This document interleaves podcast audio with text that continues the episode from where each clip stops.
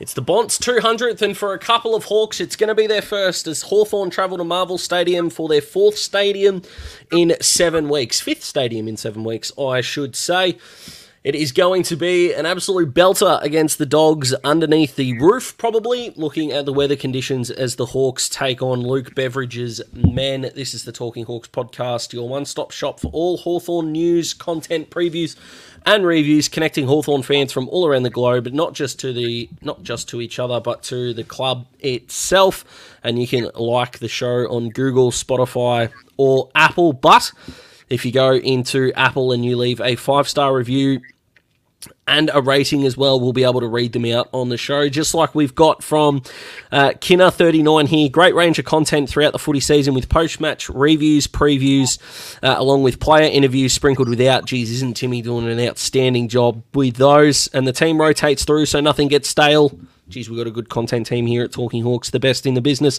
Also worth checking out their YouTube channel for Wednesday night live stream. So we thank Kinner for that.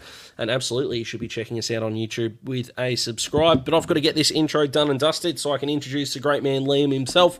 You might know him from Soaring to New Heights. He is our statistician guru and our VFL and AFLW expert. Great man, how are you?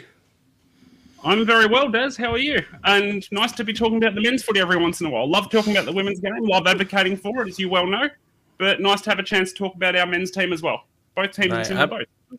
Mate, absolutely, and they're going just a little bit better, the VFLW girls and our boys at the moment. But we've got a chance to turn that around after a couple of close weeks. But a little bit of piece of news about the club, mate, before we start about the game, is our uh, Indigenous jumper for our Sir Doug Nicholls round. Well, not our Sir Doug Nicholls round, the Sir Doug Nicholls round uh, has just dropped with Jarman Impey's impact being felt mostly amongst the playing group in the design of the jumper. Uh, I know this is usually Timmy's space because he's got about 840 jumpers at this and point, but what are your thoughts, mate? Love it love the fact that we've involved our players. Love the fact that it's so clearly focused on community gathering, unity, all of which are significant parts of Indigenous culture. So it's a really great representation of the Indigenous people to, who have been involved in our club in the past, and the Aboriginal and Torres Strait Islander people who are and will continue to be involved in our great club. No secret, our club's had some issues with how we've dealt with First Nations people in the past, but it's great to see we're taking steps to actively not just fix problems of the past, but to actively be a leader in that space. And I think society as a whole has a long way to go, but this jumper is a great recognition of where we can go. I love it. Yeah, great design, I, I, great meaning. Yeah, I love the way you've summed that up, mate. I think it's outstanding, and we're two for two at the moment. Anzac jumper was unbelievable. Um, and I know Hawthorn fans got around it. It does make me worry. It does make me worry, I should say, are we just now due for a shocker? Are we going to bring the diamonds back? Are we going to bring some blue into the? I don't know what the next commemorative jumper is going to be, but we it terrifies me, mate. Because yeah, we're we're on a roll at the moment. I'm just I'm just worried. Let's make this the last one for a while and enjoy them uh, for Timmy's bank account more than anything else. But yeah, yeah. I think it's a fantastic jumper. Um, quick question on notice. It's not in our run sheet here, mate. Favorite First Nations player at Hawthorn? Favourite First Nations player at Hawthorn growing up as I'm, I'm a year younger than you, so we're about the same age. Probably, to be honest, Chance Bateman growing up. Loved watching him play him or the Big Bud. Like those two were just fun to watch. Chance always gave 100%. You know, guys growing up, I just wanted to see people give their best, and Chance Bateman was the epitome of that. And then, no matter how much you love the analytics of the game, there's just something about a bloke who's six foot six, runs like a gazelle, and kicks at seventy. there, there really is, and I know I've said this on the pod before, and this isn't the, the conversation that we're going to get tied down into. I've enjoyed watching Bud more at Sydney. I'm not saying he's a better player or anything like that, and I'm not downplaying his contribution, but like you said, uh, for, as the analytical mind of which we both are, sometimes he drove me crazy. He really did, and for understandable reasons. But geez, the things he could do, unlike anyone else. I'm a Cyril man. It's as simple as that. There's one yeah. man. It's 33. It's Cyril. Tyler Brockman in that jumper just fits like a hand in a glove at the moment. And considering that we've already talked about three or four players at the moment, Shaun Burgoyne needs a mention as well because what a player he was. It was it was on one leg when he rocked up to this footy club, mate. Yeah, and then played more than as many games for the Hawks as he did after rocking up on one leg, won three flags. Um, probably should have made three All Australian teams as the fifth as the fifth man on the bench because that's the only one he could have played everywhere. And in my lifetime, played the greatest individual quarter of football I have ever seen in the last quarter of that 2013 prelim. Yeah, yeah, crazy, just insane. We love them all. We love all the Hawks. My dad will bring up. I can't remember the game off the top of my head. A quarter where Jason Dunstall kicked about eight and a quarter. Um, Mm. Sorry, Dad, I wasn't born, so. um, I have to go Shaun Burgoyne in that 2013 prelim. That was the best quarter of football I have ever seen a Hawthorn player play in my lifetime. Yeah, I like it. I think one of my first live streams we Talking Hawks, Chris went, "Oh, were you?" He asked me, "Were you there when?" I don't remember the event, but it was in like 1992, and I was like, "No, still six years away." And he's like, "How does that work?" And I'm like, "From being born," and it's just Yeah, seven, we've got some we've got some youth in here at Talking Hawks. All right.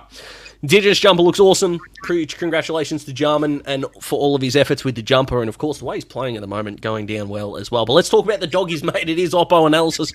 After all, in the off-season, they picked up Rory Lobb, Liam Jones, and Oscar Baker. And if I had told you two out of those three right now would look like good moves, I'm not sure that would have been ultimately believable. But Oscar Baker at the moment is playing some pretty good footy. Jones has been pretty solid down back. Lobb's not playing this week. Um, I don't think off the top of my head. So He you know, playing. good luck. Good luck. Oh, he is playing. Okay, but is he though? The, the, Lib is their only out. Yeah, but is he certainly playing? played though? last week. There's all over the news. He might walk out on the turf, but is he going to play though? That's that's the question, and we'll talk about that in a tick. But last year, mate, they lost uh, the elimination final to Freo after leading by seven goals. I don't know where you were when this game happened. I was at my missus's mate's place, and at quarter time there was a, a big campaign, almost a verbal petition to turn it off. It was done and it was dusted.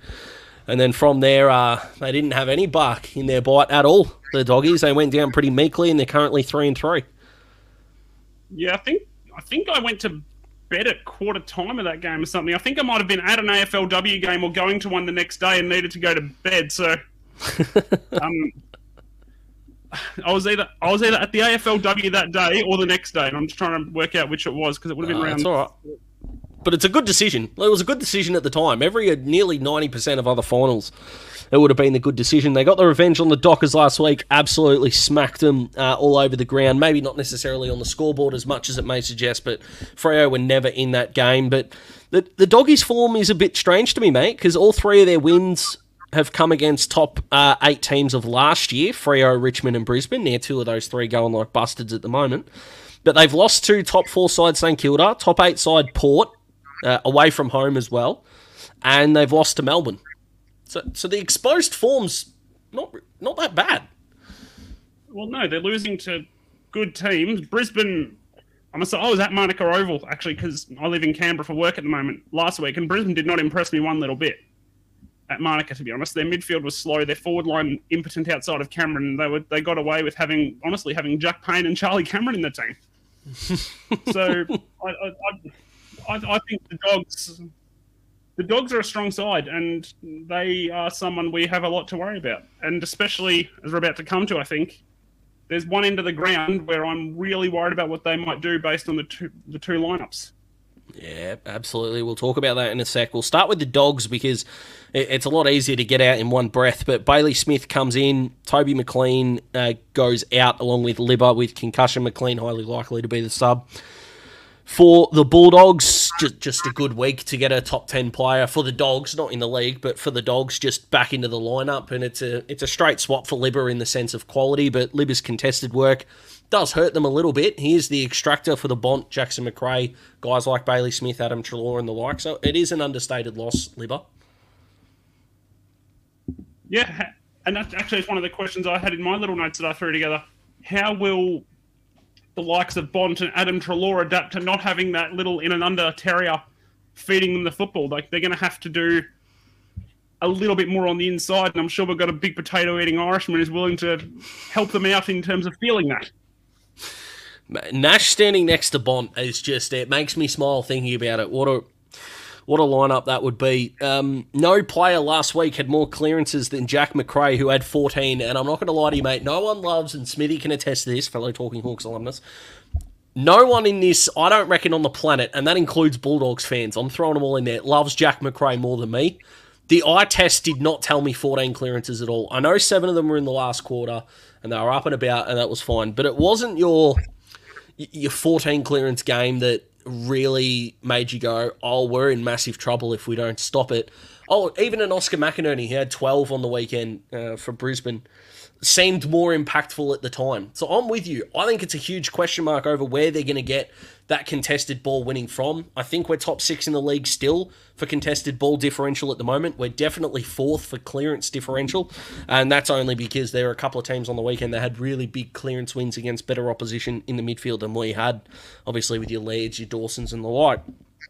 Um, I do think contested ball is some is a way that we're going to be able to take territory and effectively get ourselves into scoring opportunities.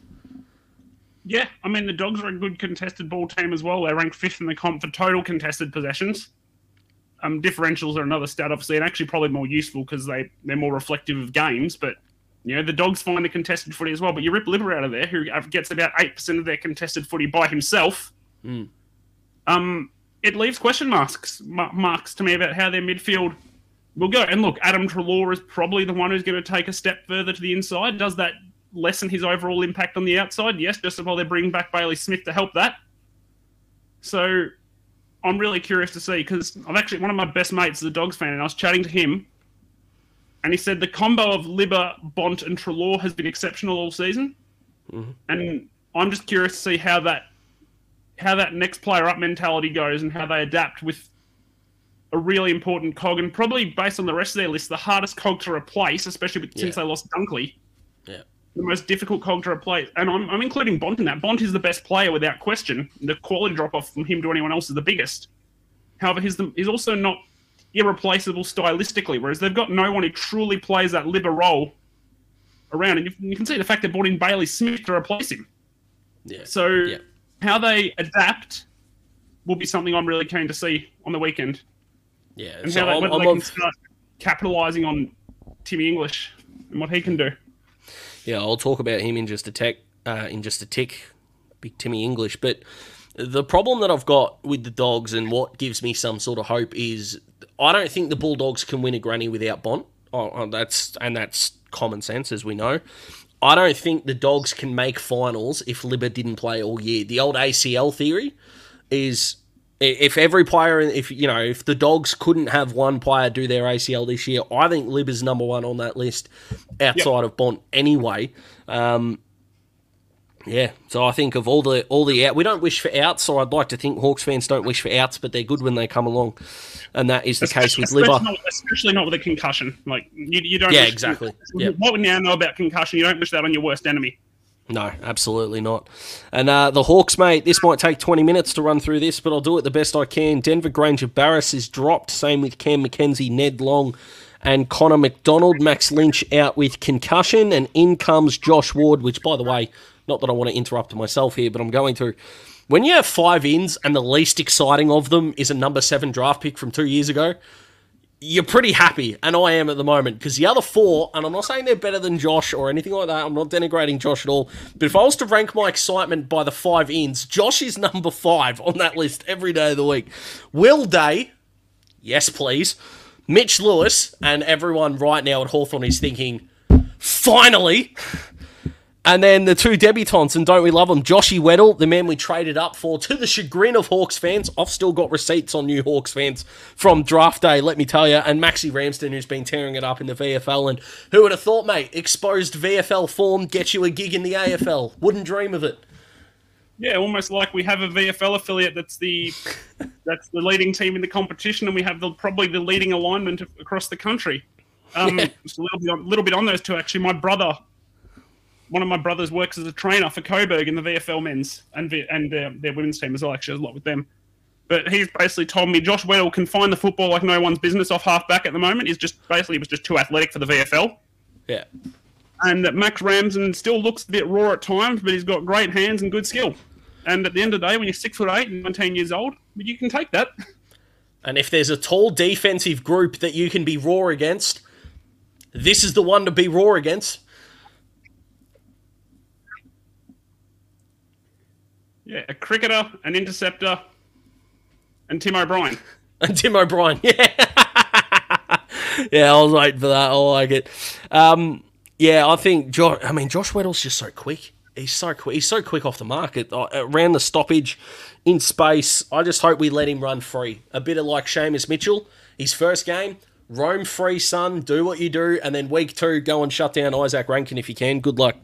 Uh, and I thought he did an admirable job. Um, should have kept Rankine to two goals, I think. But it- when you can kick him from row eight, uh, you don't really have much of a chance there, unfortunately. Uh, but Jack You Scrimshaw, the sub, and likely the sub again. Yeah. Yeah. That, what Thoughts on Mitchell that? did there was good. Um, intrigued, probably the right the right word. Uh, Hmm. I think Weddle's come in. Maybe CJ might have been a better sub just with his extra run. You know, a bit of extra, Scrimshaw offers a bit of size against the Rainforest that I'm sure we're about to talk about. Even though he's not a tall defender, strictly he's six foot four, but he doesn't play that tall. I just think maybe a bit of extra size might have been nice against, again, the rainforest, which is what I call the Bulldogs forward line, just full of trees. Yeah, But, um, like it. But yeah, Yeah. I, I, I, I'm, I'm still not convinced Scrimshaw's 100% fit. Just with everything that's happened this season, I'm, he's been in and out a lot, and I'm, I'm worried there may be something slightly underlying there. I have no inside information or evidence, but kind of just piecing information together. But um, Yeah, I think CJ's the perfect sub at the moment, Yeah. depending Yeah, on, on. on who comes off. So, it's come on for a quarter and a half and go nuts. but they're good. Five inclusions, and all of them are good inclusions. It's not like we're trying to, um, you know, rotate guys through, throw mud at the wall, and see what sticks. Three of them are definite better players and best 23 players, and two of them are fresh faces that we get to see where they belong in the fabric of this side. Yeah, I mean, Will Day was probably leading, was not probably, almost certainly leading the Peter Crimmins medal and had a ridiculous in and out rate in terms of wins instead of bounces, often beating up on second units, admittedly. But then, yeah, that Will Day's a, a gun. Mitch Lewis is our best key forward, and mind you, you who's rubbing their hands together with that news, Fergus Greene. Well, it is the Fergus Greene Cup. yeah, Fergus Greene's been playing as a six foot one and a half, six foot two, essentially primary key forward. Now Mitch Lewis is six foot six, is Dak. He'll be, he'll be the happiest player on the ground, I reckon. Yeah, I think he'll look at. Um, I think Ferg will look at a Alex Keath, or even a Bailey Williams matchup if that's what it turns out to be down back. Maybe a Bailey Dale who's got to follow him around and just be thinking, yeah, this is this is a lot better than than Nick Murray, who's arguably one of the more improved key defenders in the competition. Or this is better than Sam Taylor, who was probably the All Australian fullback before he went down with that hamstring tendon injury. So, yeah, the Ferg's the word at the moment. A preemptive assumption. How many does the Ferg kick now that Mitch is back? Mm, three because he takes half chances. Yeah, I'll think he three has- as well. I think he has two really clear cut opportunities, and then he takes one or, one or two 40 to 50% shots. That, and that's Yeah. also why I think Mitch Lewis is so valuable because he also, especially with set shots, he converts ones that maybe an expected goal might only be two points in terms of an expected score metric. Like he converts those 30 40% chances more often than not. And that's why he's so valuable. He and Greene, because they're both they're both extremely good kicks for goal. They're so make us so efficient going forward. And that's what kept us in games a lot last year. Because we struggled getting the ball inside 50. We often struggled even getting quality inside 50s. But we had a couple of forwards who could convert difficult chances, and that's what kept us in games. Yeah, he, I think the biggest impact that Mitch Lewis will have, if I could describe it in a sentence, is he'd kick Fogarty's goal. He- When everyone goes, no one else in the comp could have kicked that. Mitch Lewis could have kicked that, and Mitch Lewis would kick that, in my opinion, with some confidence. Um, Yeah. who worries you, mate, for the dogs? I know this is probably a simple question given the two names that come to mind instantly, but who are the players that you reckon the dogs can rely on if they're going to get the job done? I got four names that I wrote down: English, Bontempelli, Treloar, Richards. So Richards. Gee, shout out Eddie Richards. He doesn't use the football all that well. He gets a lot of it in, in tight, so I think he's manageable if you put a lot of pressure on him because he doesn't use the ball that well when he's under pressure, statistically speaking. He's below average efficiency with the ball in hand, above average contested possession rate, correlation, causation. Read, make your own mind up there. Uh, Treloar, Treloar seems to bring his own football to the game every couple of weeks, but he's someone who might need to adapt more than most with Liberatore out because he's not going to be able to get that same uncontested ball in the second ring of the stoppage and get it out to and be that distributor. Yeah. Uh, Bontempelli, do we really need to talk about him much, or is he just a gun? Yeah, uh, I, I don't want to. I know this is a, a Hawks podcast, but it would be remiss of me to not ask the question now. It's going to be difficult for us to say forever because collectively we're not 50 yet. Is he the best dog you've seen, or the best dog, we'll say uh, 90s onwards? Because, you know, we're 90s kids, technically. I can hear people born in like 94 screaming at me right now, but sort of 90s onwards. Uh, is he the best dog, do you reckon, in the likes of Chris Grant, Scott West, Brad Johnson, and the like? I think from what I've seen, I'm probably like you're probably slightly too young to truly remember Chris Grant at his best. But Well, I've watched Yeah. bit. The only the only other name from what I've seen enough of a sample of is Brad Johnson. Mm. Th- There's literally two names for me in the best dog that I've seen play meaningful football, and that's Brad Johnson or or Marcus Bontempelli. yeah. Like Chris Grant would be right up there as well if I, I just haven't watched enough of him play. That's fair.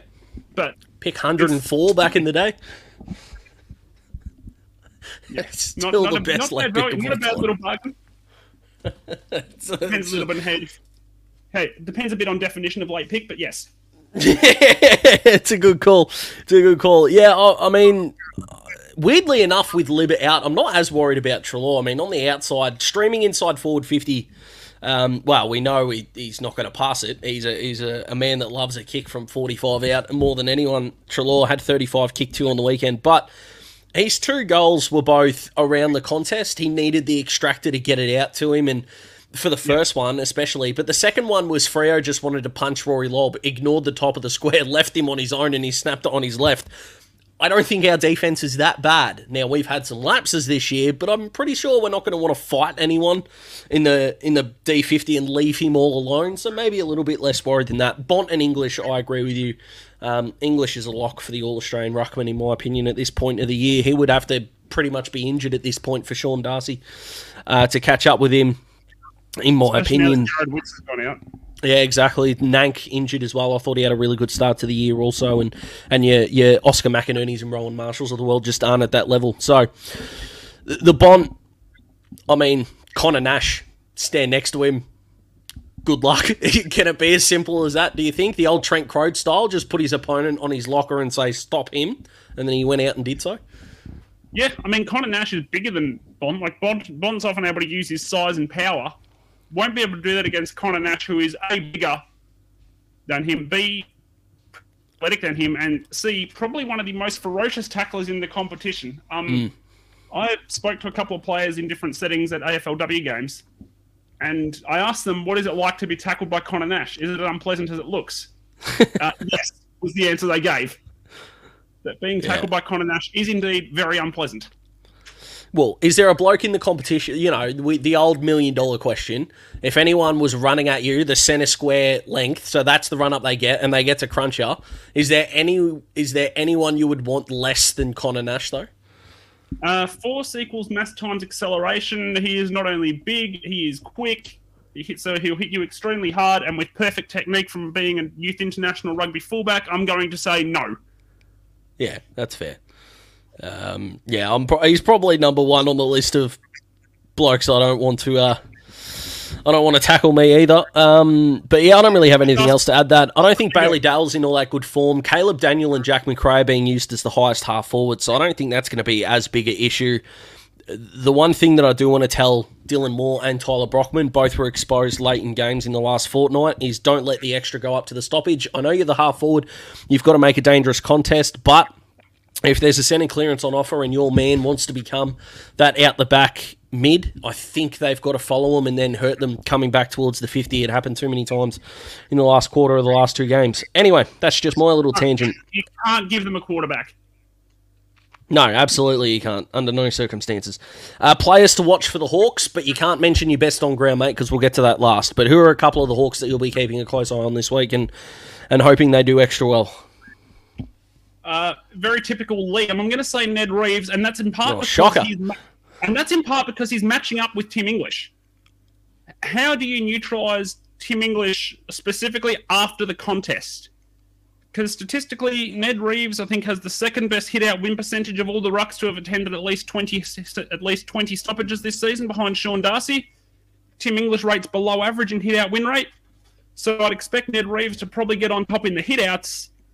However, Tim English is probably the best ruck in the comp, well, not probably the best ruck in the competition right now, in terms of once the ball hits the deck and is around the ground, how well he plays there.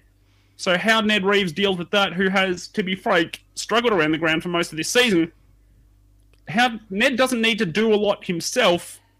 If he can neutralise Tim English, that will go a long way to go. So I'll really be watching closely to see how Ned goes in that real, that defensive ruck role, if you like. Yeah. And then the other one is is Dylan Moore. Again, how we take those half chances in the forward line is going to be crucial if we're going to have any hope of winning this game.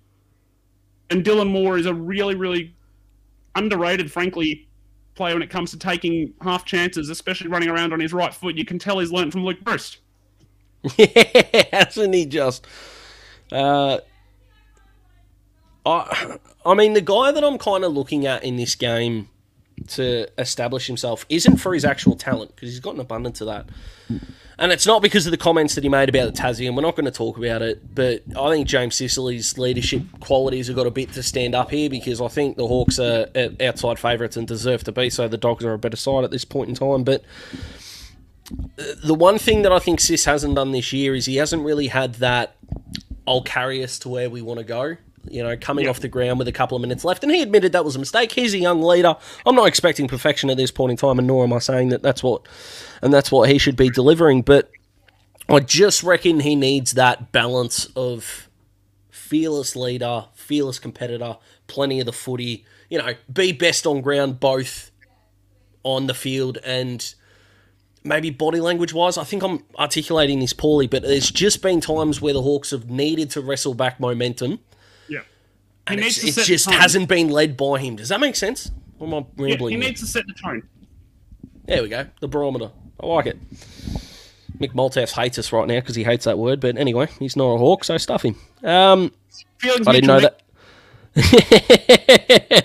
All right, mate. Tip margin best on ground, and then we might get out of here. But who's going to win the game? I don't know if you're in any tipping comps, but who are you going to tip in this game? Give me a margin, and who do you think Smithy's going to be giving that five star rating to? Unfortunately, I think the Dogs get up by 34. I just think they're a better side than us. I think they might put on a couple late. I think we give a good showing of ourselves. I just don't think our backline is big enough to handle all those trees on the in the perfect conditions of Marvel. The ball will be marked freely.